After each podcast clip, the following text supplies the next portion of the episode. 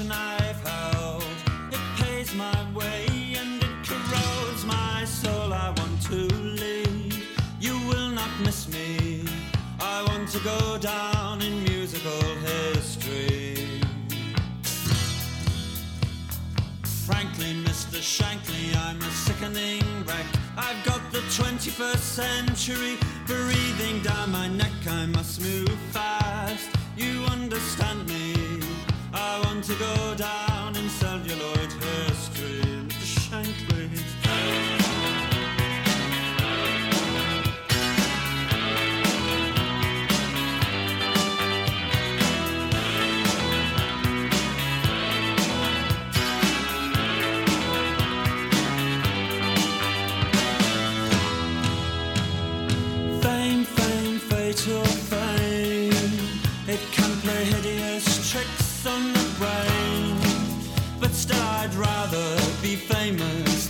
Righteous or holy. Any day, any day, any day. But sometimes I feel more fulfilled. Making Christmas cards with the mentally ill. I want to live and I want to love. I want to catch something that I might be ashamed of. Frankly, Mr. Shankly, this position I've held, it pays my way and it corrodes my soul. Oh, I didn't realize that you wrote poetry. I didn't realize you wrote such bloody awful poetry, Mr. Shankly. Frankly, Mr. Shankly, since you ask, you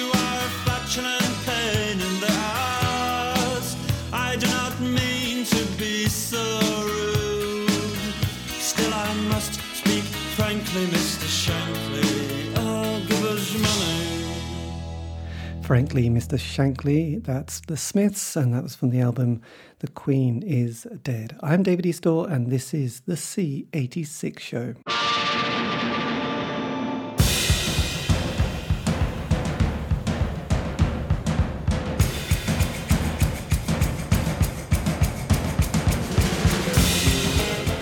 Welcome once again to another thrilling ride. As always, I'll be bringing you songs you know, some you don't, and some you should. As always, I'll be crossing time, space, and genre with the finest in indie pop. This week's special guest is going to be Attila the Stockbroker, who I caught up with quite a long time ago. But I've got the interview, it's ready. It's been chopped up into about four easy to digest little segments throughout. So I'll be able to play those, so you'll find out lots more about Attila the Stockbroker. But we're going to begin the show with your favourite and my favourite. This is a bang and a wimpy. Right. Right. This is called a bang and a wimpy. It's about being threatened in hamburger bars. Swing door swings open in the fast food fun palace. Two pairs of eyes meet mine. I steel myself and grimace. Elbows against the counter, they slump. Mean-eyed, po-faced, no nonsense. Prepubescent pugilists, terror tots. South London's finest, knee-high nihilists planning nursery crimes. The Wimpy Bar Mafia, nine years old, Mako, murderous. Primary school, but primed to kill, or maim, or terrorise. Size you up and slice you through with Peter Sutcliffe eyes. They're into older women. 11 or 12's their favourite age. They chat them up as they come in, invade their space like space invaders. Oi, love, want some chips? Then invite them home for glue and a private rendition of the new exploited single. Or some other manic mayhem to make their extremities tingle. Soon they'll be old enough to bunk into a disco, but till then they'll stick to the hamburger hustle. A bang and a wimpy, a wimpy and a bang. The grim and grimy gangsters from the mustard and crass gang. Video vandals. Violent virgin vigilantes, virgin on the vindictive. No, I've been searching for the young soul rebels, been searching everywhere, couldn't find them anywhere. But here they are in the Wimpy Bar, right by Victoria Station. I stand and watch them operate in muted fascination till, here, got 10p, mate. Snaps me back to hard reality, and the half-concealed glinting switchblade smiles with awful clarity. I give them t- 21 pence and they give me a hard smile. Now they've the price of another tube, they're happy for a while. And in the wimpy wonderland, the crisis kids run free. A bang, a wimpy and a sniff, and home in time for tea. Thank you to the members. This is Living with Unemployment.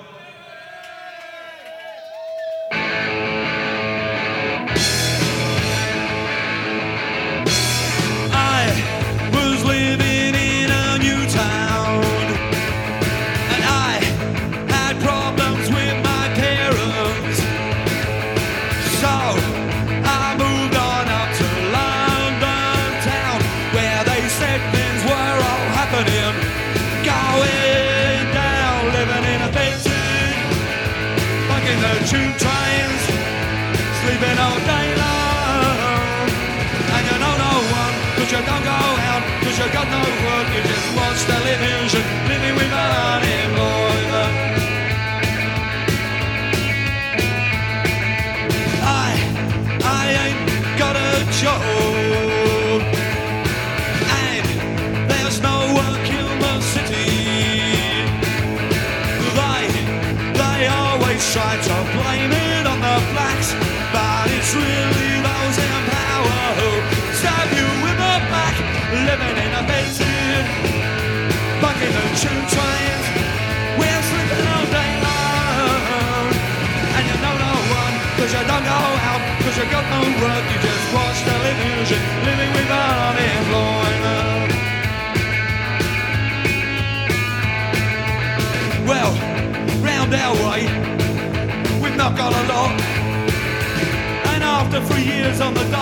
I felt I'd been left to rot. But now I joined the army and, it or not, I'm going on over Ireland and I'm gonna get shot, living in a bed but back in the tube trains, yeah, I'm sleeping all day long. And you know no one, cause you don't go out, cause you got no work, you just watch television,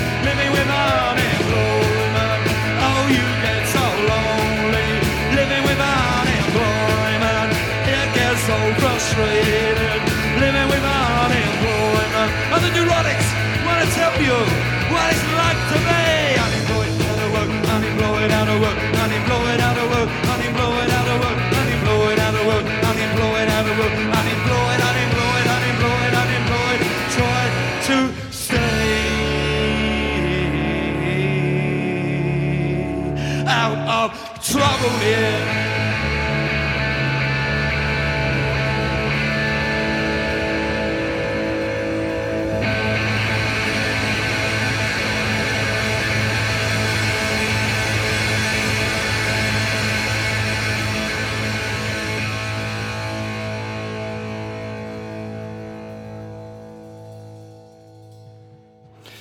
There you go, the unmistakable sound of the Newtown Neurotics and the track called Living with Unemployment that came out on, uh, I believe, on Jungle Records. And actually, that version seems to be a 12 inch because it does go on for several days with a bit of a dub V vibe. But anyway, we'll uh, better edit it there, otherwise, we'll never get around to hearing any of the interview with uh, Attila the stockbroker. And before we had the Newtown Neurotics, we did have the uh, Attila the classic, a bang and a wimpy. There you go. This is David Eastaugh. This is this is the C86 show. Always bringing you an interesting special. And this week, obviously, it's going to be the turn of Attila the stockbroker. So, as I mentioned earlier, and hopefully you were paying attention, I'll be bringing that interview a bit later on with lots of other exciting um, bits and pieces. But because I've got quite a lot to cram in and only a little time, I think we should play another one of Attila's classics. And this is going to be contributory and negligence.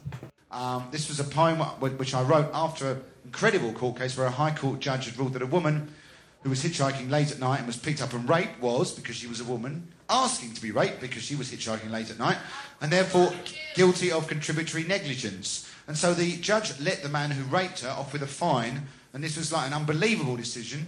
Um, and it made a lot of people angry, including myself. And I wrote this poem, which is a simple poem about a High Court judge who picks up a hitchhiker late at night and gets beaten up. and it's also called contributory negligence. Hitching up the M11 coming back from a Dexys gig, got picked up at half 11 by this bloke in a funny wig. Flash Mercedes, new and gleaming, deep pile seats and deep seat piles. I got in and sat there scheming while the dickhead flashed me smiles. Told me he was back from sessions with a load of brain dead hacks. Told me he made no concessions to the boot boys and the blacks. Said he thought that it was stupid fuss about rapists on the news. Bloke was only playing Cupid. Girls like that, they don't refuse. Asked me if I thought him enemy. Asked me if I bore a grudge. Told me that he came from Henley. Said he was a High Court judge. I asked him to stop a second. He just slashed. That's why I said. When he did, the anger beckoned, and I smacked him in the head, took the keys and took his money, crashed the car into a ditch. Though he moaned, they'll get you, sonny. Got away without a hitch. I don't think they'll ever find me, because I'm many miles away. But if one day they're right behind me, I know what I'm going to say. He asked for it! He's rich and snobbish, right wing, racist, sexist too. Fat and ugly, sick and slobbish. Should be locked in London too. He wanted me to beat him up. It was an open invitation. Late at night, he picked me up. An act of open provocation. High Court judges are a blight. They should stay home in nice warm beds. And if they must drive late at night, should never pick up Harlow Reds. A fivepence fine is right and proper. And to sum up my defence, it was his fault he came a cropper. Contributory negligence. Thank you.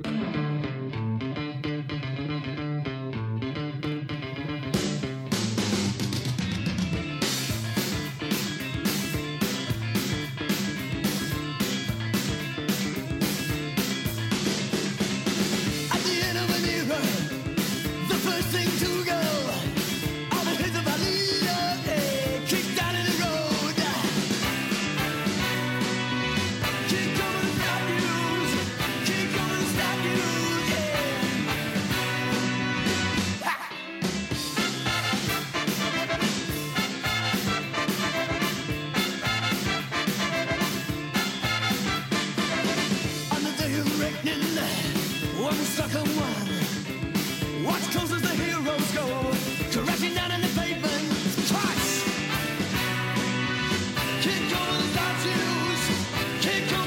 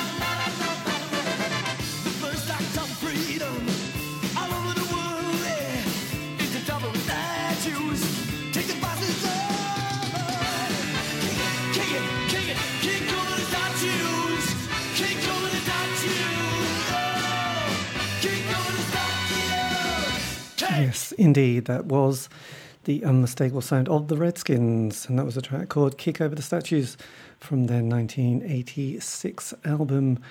Neither Washington nor Moscow, probably one of the best albums of the 80s. And before that, we had the amazing sound of Attila the Stockbroker. Amazing sound. That didn't make any sense at all. Um, yeah, it's quite a hard hitting poem, actually. But that was, a, yes, one of his other famous um, poems contributory negligence. So, yes, this is David East on the C86 show. Um, a little bit later on, I will tell you how to contact me if you want to, because it's always nice to hear your messages. And um, as you can tell, I'm slightly hesitant trying to work out what to play next and um, how much time we have. But anyway, look, I'm going to play one more uh, poem by Attila the Stockbroker, and then we'll have the first part of the interview. The excitement is mountain. Now, this is one that he wrote quite recently. This is titled Never Too Late. This is called Never Too Late, and it's dedicated to my stepfather, John Stanford. My father died when I was 10, and when she dried her tears, Mum met you in the choir. She'd known of you for years.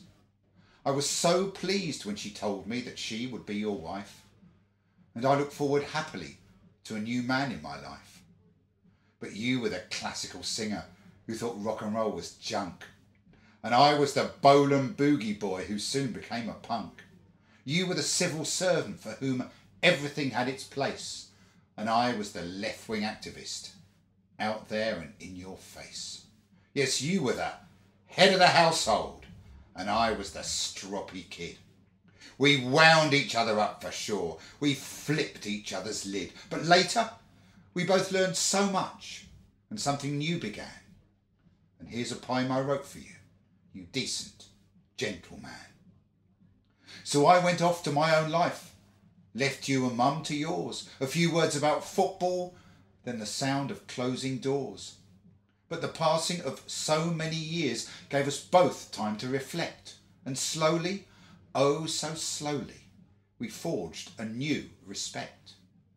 When you were ill the first time and found it hard to walk, I'd take you to the hospital and we would sit and talk. It felt so right and normal, and it was such a shame that it had taken all this time. Both stubborn, both to blame. Because you were the head of the household, and I was the stroppy kid. We wound each other up for sure. We flipped each other's lid. But later, we both learned so much, and something new began. And here's a poem I wrote for you, you decent, gentle man. When mum came down with Alzheimer's, five years you cooked and cared. And we were round there every day, so many thoughts were shared. Your simple, honest loyalty. The vows you made, you'd keep. No longer the big boss man. Me, no longer the black sheep. Then came that day in hospital. The end was near, we knew. You told me, I do love you, John. I said, I love you too. You took my hand and squeezed it. Our eyes were filled with tears. The first time that we'd said that, it took 37 years. Because you were the head of the household and I was the stroppy kid. We wound each other up for sure. We flipped each other's lid. But later, we both learned so much and something new began. And here's a poem I wrote for you, you decent, gentle man. It's never too late, never too late, never too late to say you love someone. And if it wasn't too late for me and John, then it's never too late for anyone. Indeed, it's a real let's party on sort of show today, isn't it? Anyway, the joys of getting old and um, all that groovy stuff. This is David Eastaugh. If you want to contact me, you can. This is the C86 show. Always um, trying to play the finest in indie pop. You can via Twitter or Facebook. Just go to at C86 show and I will be there. And as I always say, it's always nice to hear from you. But uh, yes, keep it positive and groovy. Otherwise, don't bother life's too short and then you die. Anyway, this is the first part of my interview with uh, St- uh, Tiller, uh, where I talk a little bit and ask him about the background and his early years. It's a classic opening question. I mean, I've been earning my living as Attila since 1982, and I started in 1980 in Harlow in Essex, and uh, very quickly um, started just basically. I mean, I was in punk bands in the late 70s, and then, um, but I was always writing poetry. And after I saw John Cooper Clarke, I thought, you know, I could do that. So I started jumping up on stage in between bands at gigs, mainly the Newtown Neurotics, around the scene in, in Harlow where I was living at the time. And uh, very, very quickly, I was lucky. I was very fortunate. Um, I, I, I teamed up with some, some other poets from, from the north, especially a guy who became a really good mate and a great poet, Seething Wells, Yes. um, who sadly died um, in 2007. Um, and we um, uh, and we started doing loads of gigs, and one of them was in London, uh, just a little gig in a pub called the Roundhouse, not the Roundhouse, just a pub called. Um, and a guy called Red Saunders, who used to be active in Rock Against Racism, turned up and said he wanted to record the gig and put it out on a single. And so we said, sure, Red, if you want to do that, you're very, very welcome. But I mean, no, I, was thinking, who's going to buy poetry on a record anyway? To cut a long story short, he did the um, he did the recording, and he put out the single "Rough, Raw, and Ranting" Attila the Stockbroker and Seething Wells on the um, on the Radical Wallpaper label. It had a little tag, um, 99p in Sainsbury's. I think it was actually, I think it was 49p in Sainsbury's, and like in like Sainsbury's, and it changed to in Sainsbury's. And a few weeks later, I was fishing. You know, I'm a very keen sea angler. I was down visiting my my mum, uh, you know, in the town where I'm from, the port town where I'm from, Southwick in West Sussex, where I live now. Um, and um, I was just fishing late at night, listening to Peel, and suddenly he said, "Now here's Attila the Stockbroker." And he played a bang and a wimpy, one of my poems, and then he played a load more of them. Um, and uh, then he gave me a session, and then another session, and by that time, and that got me a record deal with Cherry Red, and that really started everything off. And that was in 1982. So that was. Um, and basically, you know, although obviously the um, you know the other side of that is that you know in the the way of the music press in the 80s, you know, I was this year's thing for about six months, and I became last year's thing, and everyone said, you know, give up and get a proper job, and I just said no. I'm good, I love doing this, and I'm good at it. And I was already an organizer because I was. I've been organising gigs already at Kent University. When I was at university, I was on the Ents committee. I was organising. I was part of the the Ents team in the early days of punk, putting on all the punk bands. Put the Damned's third gig on. We put 999's first gig on. We did. and I was also involved in Rock Against Racism, putting stuff on. So I was experienced in organising gigs. So was, it was easy for me to organise my own gigs. And I've quite literally been a DIY performance poet since 1982, 83, and I'm living out of it for 35 years. And and obviously you came along at probably just the right time because the the eighties, especially sort of um, the political landscape as well as the cultural and social, was just brimming with sort of. Um, Well, yeah. I mean, the point about it was, I mean, the, the fundamental thing. Obviously, yeah, it's exactly what's happening. I'm just my new book, my my ninth book of poetry, uh, Undaunted, is uh, is you know it's coming it's being published. And I say it's being published. Two thousand copies are turning up on the doorstep in a couple of weeks. I do everything DIY. I do everything myself. Um, and um, you know, like then, I mean, one of the, if you like, the only redeeming feature of a completely screwed up political system where injustice is ramp, rampant and all the rest of it is that for people like me, there's an awful lot to write about. I mean, I wish there wasn't. I've got plenty of other stuff to write about. I do an awful lot of personal material these days too. But um, obviously, I was writing about all the issues at the time. Um, obviously, the, the, destruction of the welfare state by Thatcher, though nothing compared to what's happening now. And of course, then the, the great miners' strike, and then the printers' dispute, and, and I was involved in all those movements. And um, so, yeah, there was an awful lot for me to write about. And I, I linked up with obviously with the miners and uh, you know with, with, with all the kind of cultural group um, activity that was going on at the time. I, I was I did loads of benefits as I still do today. Um, and, um, and, and, basically that's it. I mean, I started then. I, you know, um, and uh, as time went by, I got more opportunities to tour abroad. I've, I've done, you know, I've done. I think I've, I've done. I've done about 3,500 gigs in 24 countries now. I toured Australia four times, New Zealand three times, Canada about six times, the States four times, all over mainland Europe. Got a band called Barnstormer. We play occasionally in mainland Europe. But, you know, we've done about six or seven hundred gigs altogether in Germany, Austria, Switzerland, Holland. Um, and um, yeah, I mean, and, and the advent of the internet, of course, the whole social media thing, the whole, you know, the, the whole internet thing has made my life just that much easier because now I can literally spread ideas. You know, myself, I don't have to worry about whether, or, you know, I'm not terribly flavour of the month with the sort of mainstream media. I, I've, I've uh, the, the Radio Four and the people like that are scared of me really because of my politics.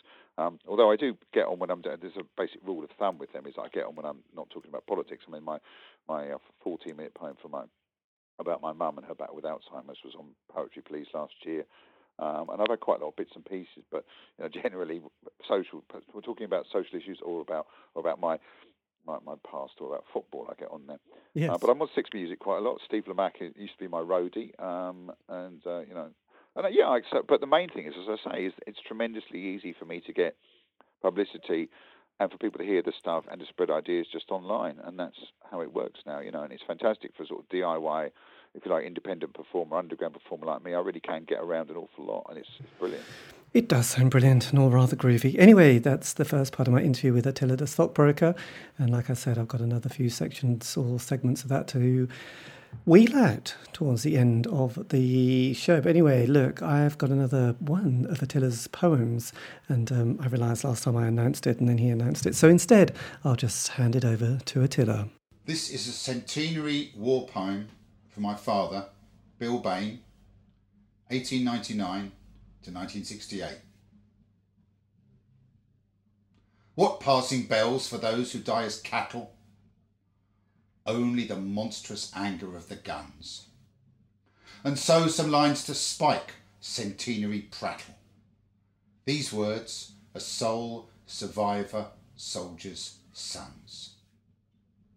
My father Bill, born in Victorian England, the 6th of January 1899. His stock, loyal London, proletarian doff cap. Aged 17, he went to join the line. Not in a war to end all wars forever, but in a ghastly slaughter at the Somme, a pointless feud, a royal family squabble fought by their proxy poor with gun and bomb. My father saved Pyrexia, unknown origin. Frontline battalion. He lay sick in bed. His comrades formed their line.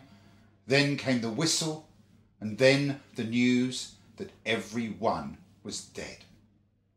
In later life, a polished comic poet, no words to us expressed that awful fear, although we knew such things were not forgotten.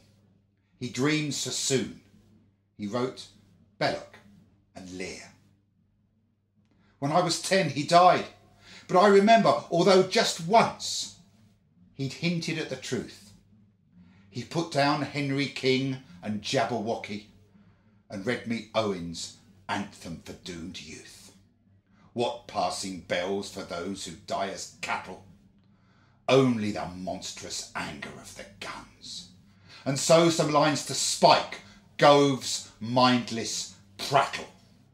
These words are soul, survivor, soldiers, sons. And that was Attila the Stockbroker with another quite recent poem. That was a centenary war poem for my father, Bill Baines. Now, this is going to be the second part of my interview with Attila, where we were talking about early musical influences and all that exciting and uh, groovy stuff. Well, yeah, I mean, I, I go back way. I mean, I was inspired with reggae. I mean, I go right back to uh, to the Clash when they first started and brought over Mikey Dread, and there was Misty in Roots with you know doing them um, doing the. I mean, I, I was actually at the, the album that John Peel said was his favourite of all time, Misty in Roots live at the Counter Eurovision, because at that time, '79, just before I started as Attila, I was living in Brussels, playing in a punk band called Contingent, playing the bass. I'm a bass player too, um, and um, and and uh, you know, I still do play with them occasionally. But yeah, I was at the gig. It was the Counter Eurovision in Brussels. We helped organise it.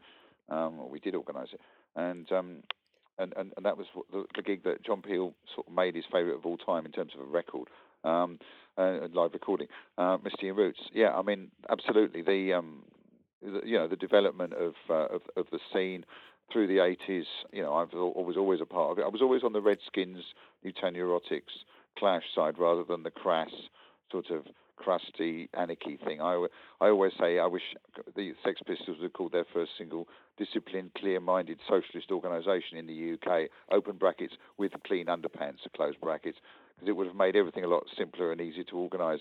Um, and not, I mean, I work with anarchists, I work with socialists, I work with everybody who's opposed to the disgusting system we've got at the moment. But, but I do, you know, I mean, there was an awful lot of shouty, tuneless stuff going down, and I was, I was always into tunes and, and a good attitude and a progressive, positive sort of approach to, to life. And I still am today, you know. I mean, that's, Yes, and how did you? I mean, it, that seems quite interesting because there was quite a, a lot of there was a lot of stuff which was quite good and, and positive, and there was a lot which was just very destructive and sort of quite unpleasant. You know, even though it was dressed up as anarchy. You know, in the in the well, I mean, I you know, in the in the early 1980s, I was seriously targeted by the far right. My first mandol- mandolin was smashed over my head during a fight with boneheads with fascists at a gig in London.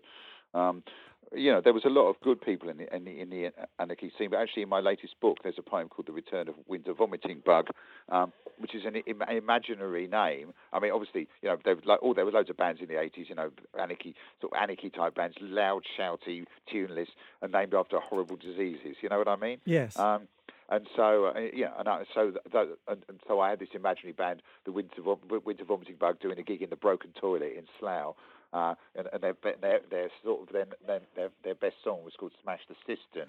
Uh, you know, so that that seemed it up for me. You know, a, a, lot of the time with those bands, I always thought, you know, Crass sang "Smash the System," but some of some of the people who listened thought they meant "Smash the Cistern," which is why it was sometimes pretty difficult to go for a dump at some of the gigs because you know the toilets have been smashed up. I mean, uh, and if people think that the anarchy is smashing up toilets, then well, basically they know they need to go to Africa where the people don't have toilets and and uh, you know, I, mean, yes. I, know that's all how it was. You know, it's yes. not so much like that anymore. So as we moved into the '90s and we had the John Major years, and then Team Tony and New Labour, how did you sort of feel that you fitted in? Because obviously at that stage it seemed like well, I didn't, did I? I wrote um, I wrote Guy Fawkes's Table. I, and Aneurin Bevan, your party is dead, and the time for a new one is nigh. Will the last person left please turn out the lights? New Labour, please mm, off and die. Um, no, I, I, I, uh, I was, I left. I, mean, I was never in the Labour Party. I was never in any party really up until, um, and I joined for a very short time before the 1997 general election. Was then was thrown out and rejoined the day after Jeremy got elected. That's my.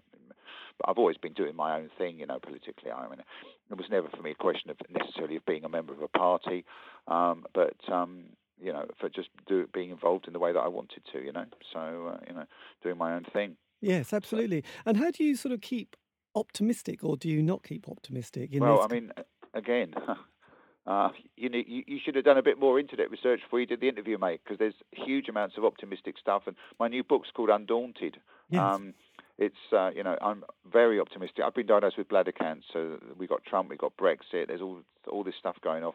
Um, I am absolutely, completely, 100% undaunted, and you know, still fired up and still angry, and still, and, and at the same time, writing about absolutely writing about. Um, about the important issues, both both politically and personally. You know, I write an awful lot of my stuff now. I'm 59. I've been doing this for more than 35 years. A lot of my stuff is is, is very personal, right, about my past, about my family, about you know, and obviously the things that, that happened health-wise. You know, I'm writing about all of that. Um, and I, I don't know. I mean, I, in answer to your question, I just think I'm very, very lucky. I have the kind of personality which which means that I do keep optimistic. I, I love life. I want, you know, I want to do as much you know, as I can in the time I've got left, and, and that's what I'm doing, and that's what I've always done. You know, that's absolutely, you know, classic line there. You should have done your research, mate. I did. I don't know. I don't know. I obviously got the wrong end of the stick on that one, but anyway, I can laugh at it now as well as then. Anyway, this is. Uh, look, we need to play a little bit more. Um, I was going to say music, but let's have a little bit more Attila the Stockbroker because let's face it, he's cuddly and lovely, and we just want to uh, be his best friend. You probably can on Facebook, so check it out. But anyway, this is going to be one of your favorite, my favorites. We all loved this back in the day, and we probably still play it every day. I'm sure they do it on um, daytime radio. Libyan, Libyan students from hell, take it away.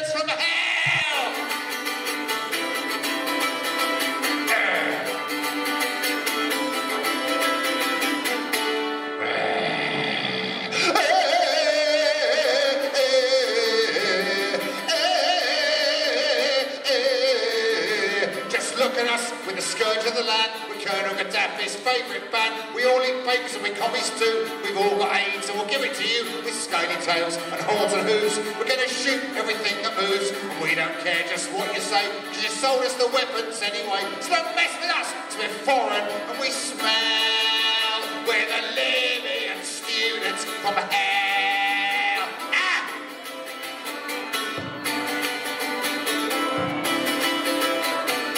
Telly goes wrong or your car won't start, you can bet your life we played our part. If your team doesn't win or you miss the bus, ten to one, it's all down to us. If a dog runs off with your copy of the Sun and brings it back with the crossword done, if someone smacks you in the head, or you find John Major uh, in your bed, we did it, and everything else as well, cause we're Libyan students from hell.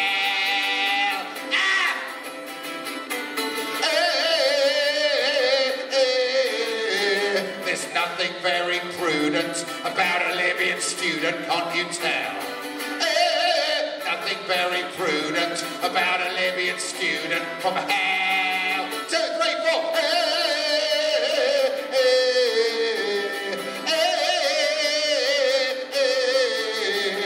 We imported neighbours to these shores, personally started three world wars, broke your grand's coronation monks, sold him both of all his drugs, caused the plague and the Great Fire too, brought the prices right to you, pushed Robert Maxwell over the side, took Marc Bolan for his last words, don't mess with us, we're foreign and we smell, we're the Libyan students from hell. Ah!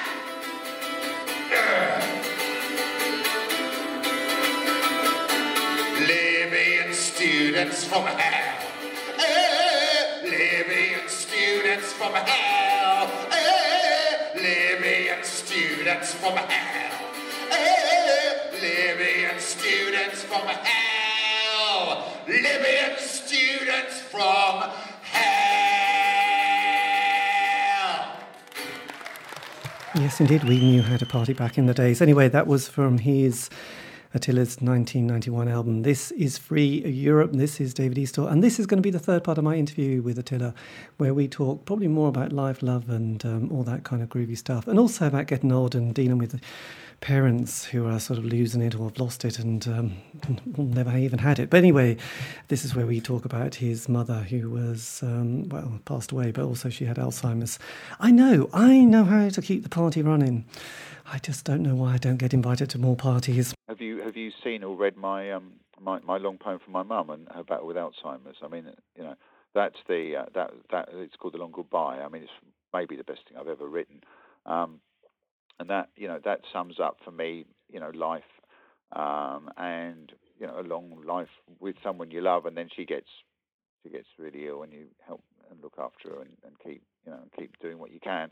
Um, and um, I wrote this poem for her just to remember, just to remind her of who she was. She never went into a home. We looked after her all the way through six years. Um, and I, I wrote another poem about my stepfather, who I basically when I was growing up, my dad died when I was ten. He, my mum remarried when I was fourteen. Um, I, I, basically, my stepfather and I didn't get on at all until you know 37 years later, when mum was had really bad Alzheimer's, and he was doing his best to care for her, and we reconciled you know, and um, yeah, I mean all that sort of stuff. Uh, I'm, I'm writing about everything really now. I'm a very wide-ranging themes in my work, and I'm very proud of that. Yes, because it's fair enough. When I started off, I was basically fairly one dimensional. I was an angry young punk rocker who was angry about the political situation and angry about fascists and, and, and all that sort of thing. I, and still, at the time, there back then, I was writing about football and stuff as well, and disgusting poems.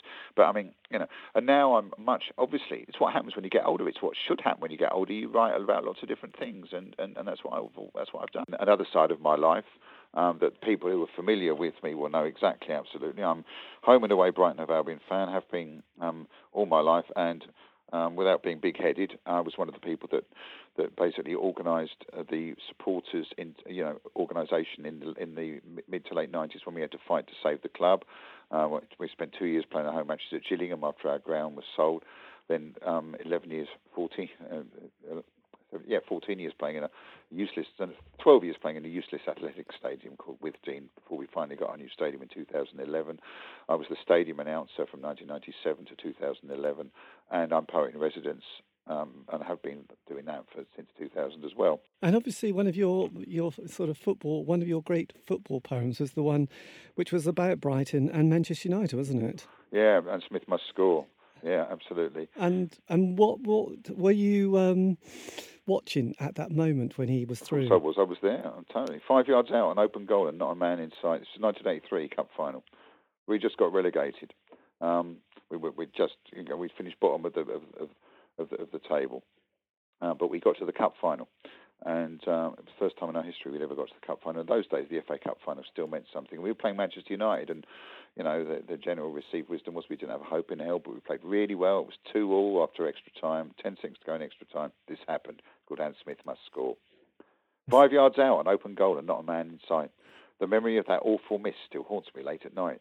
Ten seconds left in extra time and history in the making, but Smith's shot hit the goalie's legs, and now our hearts are breaking. A paralytic lemming with the skill of a dead cat and the finis of a hamster could have done better than that. A decomposing dogfish wrapped in bondage, head to toe, could have stuck that ball into the net, but Gordon Smith, oh no, when Robinson broke down the left and put the ball across, we knew for sure the Seagulls' win was Man United's loss. And as old Smithy shaped to shoot, a mighty roar went up. The impossible had happened. We'd won the FA Cup. A fleeting glimpse of glory. Alas, was not to be. We lost the replay 4 0, went down to Division 3. The one chance of a lifetime so cruelly snatched away. But till the white coats come for me, I'll never forget that day. And then, of course, we, we did go down. We went down to Division 3 and we lost the ground, but now we've come back through all the years of battles. We've been challenging. We've been in the playoffs for, uh, for most of the last few years. And this year, you know, I mean, last year we missed out on goal difference at the end of the season and had four plays carried off in the semi final of the playoffs. Um, this season, we're you know we're we're, nine, we're six points clear uh, with eight games to go, six points clear of third place.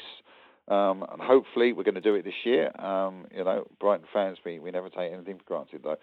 Um, the, the, the, main thing that that, that poem has been eclipsed by another one called Goldstone Ghosts, which is the epic poem I wrote for the last ever game at the Goldstone um, in uh, in uh, 1997 when the ground had been sold by this so and so Bill Archer. Uh, basically, uh, the, money, the money went, we didn't have any money, and we had to fight to keep the club alive. But that poem is, is legendary. It's on the um, it's on the wall of our new supporters bar in our new stadium, and one verse of it is uh, in every entrance point as you go up into the stadium. Uh, there's a crucial verse about the, you know we were there in '97 and we're here now. Okay, that was the third part of my interview with Attila. Just one more bit to go, but before we plough into that one, I think we should play a little another one of his poems, and this is another quite recent one. This is titled Written from Scratch. This is a poem for all the animal liberationists and conservationists out there, written from scratch. The earth is in a right old mess. We've screwed it up indeed. Pollution, global warming, and endless corporate greed. So many creatures threatened and some already gone. The planet groans in anguish while the juggernaut rolls on. We worry about the elephants, the bears, and tigers too, and if they're close to dying out, we breed them in a zoo. It seems the only ones we save are big or have some hair, because 70 frog species have gone, and no one seems to care. Now, since a kid, I've always loved the world which crawls and squirms. I've snakes and toads and newts at home, and even some pet worms. And there's one special little mite, the same size as a flea, I've always had a soft spot for. Though no, not literally. Now, some blame the Brazilians, and some blame good old soap. One long established guest of ours is quickly losing hope. For centuries it munched its fill, oblivious to class, as fond of paupers' privates as a bit of royal arse. But in our hygiene conscious age, it seems it's had its day. Even the Goths and Palace fans are scrubbing it away. And if we carry on like this, the verdict is succinct. Our one time nether nemesis may soon become extinct. This is for conservationists who stand for animal rights. You need to make a bit of space in underpants and tights. It's time to give it house room and not just in your house. So heed the call of nature now and save the pubic louse. I hope you're paying attention because I will test you at the end of the show just to make sure you're being paying attention. Anyway, we're all very excited and hyperventilating here on the C86 show because, uh, as I as you probably gather, it's Attila the stockbroker uh, special, and this is going to be the fourth and sadly the final part of the interview, uh, where we talk about what he's up to and his most recent work at the moment. There you go. Take it away. My new book is full of politics and you know, Brexit, Trump, the whole, you know. Let me let me give you a couple of poems from from. Let me give you a couple of poems Oh, yes. from uh, from the new book. Um, this is um, this is called Theresa the Appeaser. Teresa the Appeaser met the lady garden squeezer. Her brain was in the freezer. She treated him like Caesar. He's a really dodgy geezer. Tell Queen Liz if he sees her, grab his knob with a tweezer and revoke his sodding visa. Okay, uh, and then um, this one's a, a poem that I wrote about um, about the whole Brexit thing, uh, dedicated to a mate of mine called um, Ronnie Chambers in Hartlepool, uh, a place which voted 70% to leave and which is kept alive, has been kept alive by EU money in the main. It's called Take Back Control. You tell me how you suffered since the closure. I see the pain and sadness in your eyes. I feel your anger at our country's leaders who offer only platitudes and lies. At gigs, I hear so many of these stories, all different, but the message is the same. You've had it up to here with politicians, no longer going to play their poxy game. The referendum was your chance. You took it. They told you we'd be taking back control, control of jobs and factories and borders, a revolution wrapped up in a poll. The EU is a massive corporate bully, cheap labour and big profits at its core. I understand why you voted for Brexit, one chance to strike a blow in the class war. But it wasn't the EU who shut your pit down and sent Met thugs rampaging through your street. It didn't close your hospitals and workshops, smash down your union to brave defeat.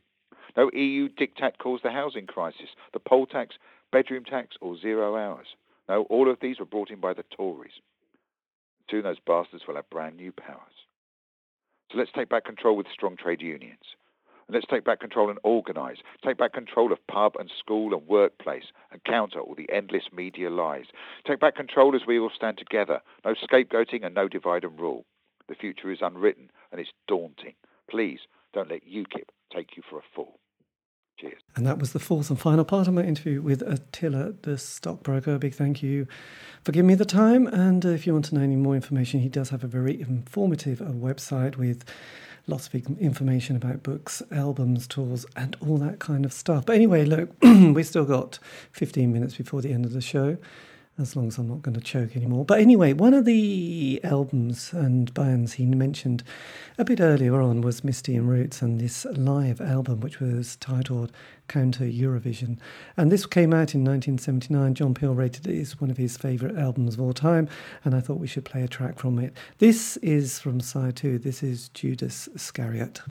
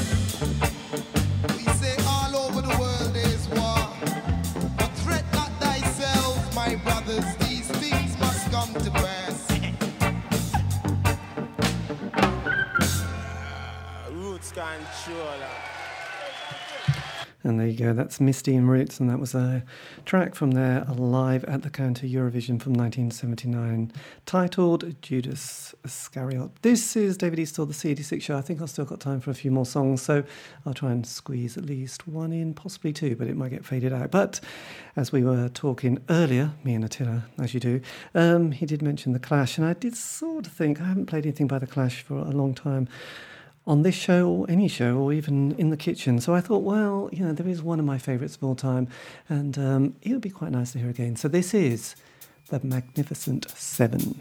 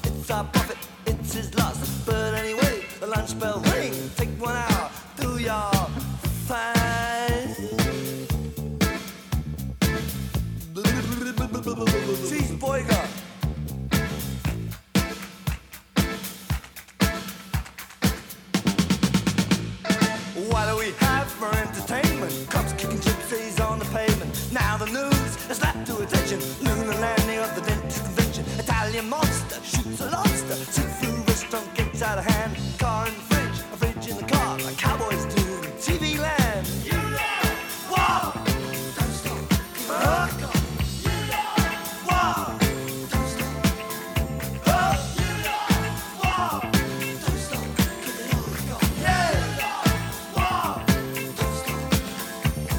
to get back to work and sweat some more. The sun will sink get out the door. It's no good for man to work in cages. Hit the town, he drinks his wages.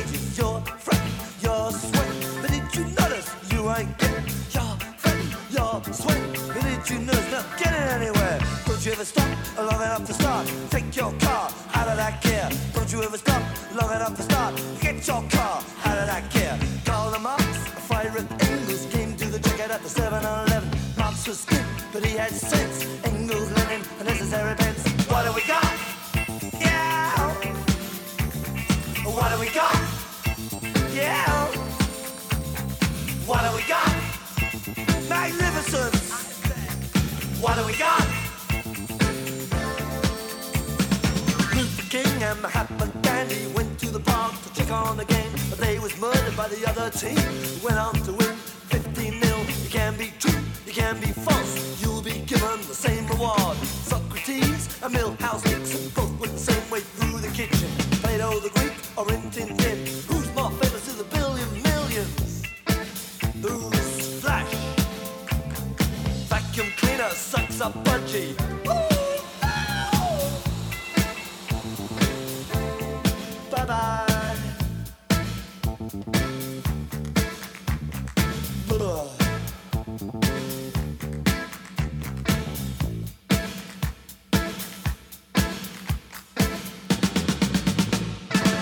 The Clash and that old classic that we used to love, The Magnificent Seven. This has been David Eastaugh. This has been the C86 show. A big thank you to Attila, the stockbroker, for giving me the time for that interview. As always, always uh, we always have a special guest, so tune in next week. I think it's going to be Sally Timms, but it might not. But I should leave you with at least uh, one more song, and this is going to be another poem. I know I'm all about the poetry today because let's face it, we love it. And uh, I suppose one of the people who shaped that kind of particular world was the one and only John Cooper Clarke. This is Beasley Street.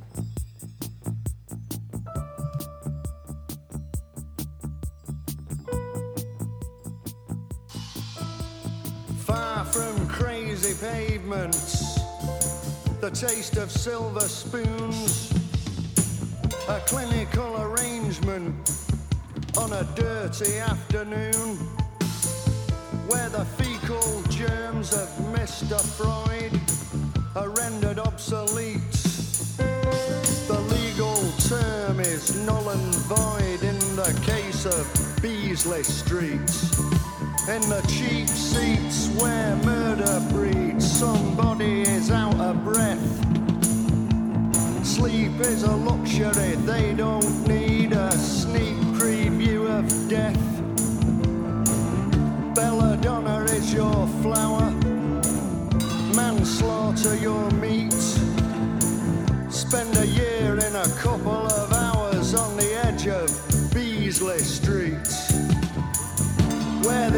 Isn't.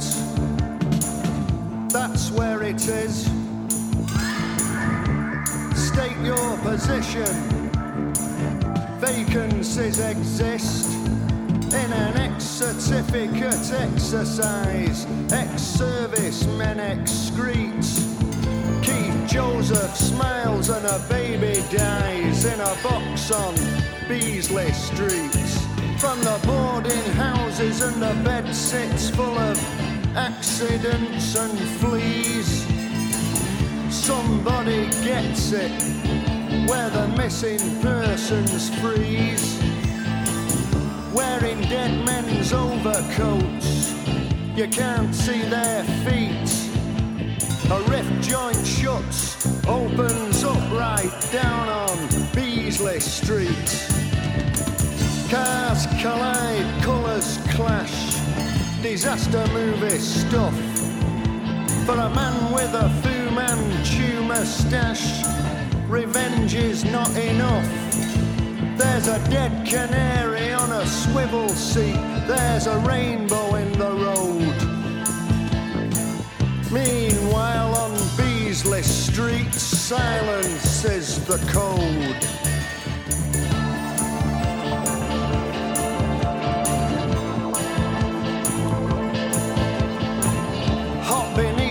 Collar. An inspector calls where the perishing stink of squalor impregnates the walls. The rats have all got rickets, they spit through broken teeth. The name of the game is not cricket, caught out on Beasley Street. The hipster and his hired hat drive a borrowed car. Yellow socks and a pink cravat, nothing la-di-da. OAP, mother to be, watch the three-piece suite. When shit stopper drains and crocodile skis are seen on Beasley Street the kingdom of the blind. A one eyed man is king. Beauty problems are redefined. The doorbells do not ring. A light bulb bursts like a blister. The only form of heat where a fellow sells his sister down a river on Beasley Street. The boys are on the wagon, the girls are on the shelf. Their common problem is that they're not someone else. The dirt blows out, the dust blows in, you can't keep it neat. It's a fully furnished dustbin. 16 Beasley Street. Vince, the aging savage, betrays no kind of life. But the smell of yesterday's cabbage and the ghost of last year's wife. Through a constant haze of deodorant sprays, he says retreats. Alsatians dot the dirty day.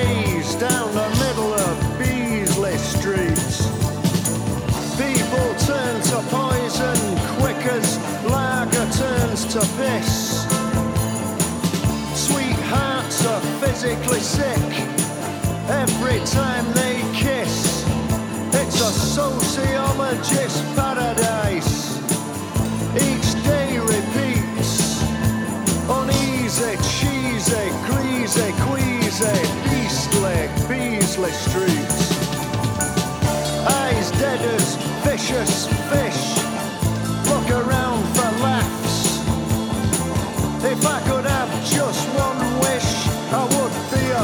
photograph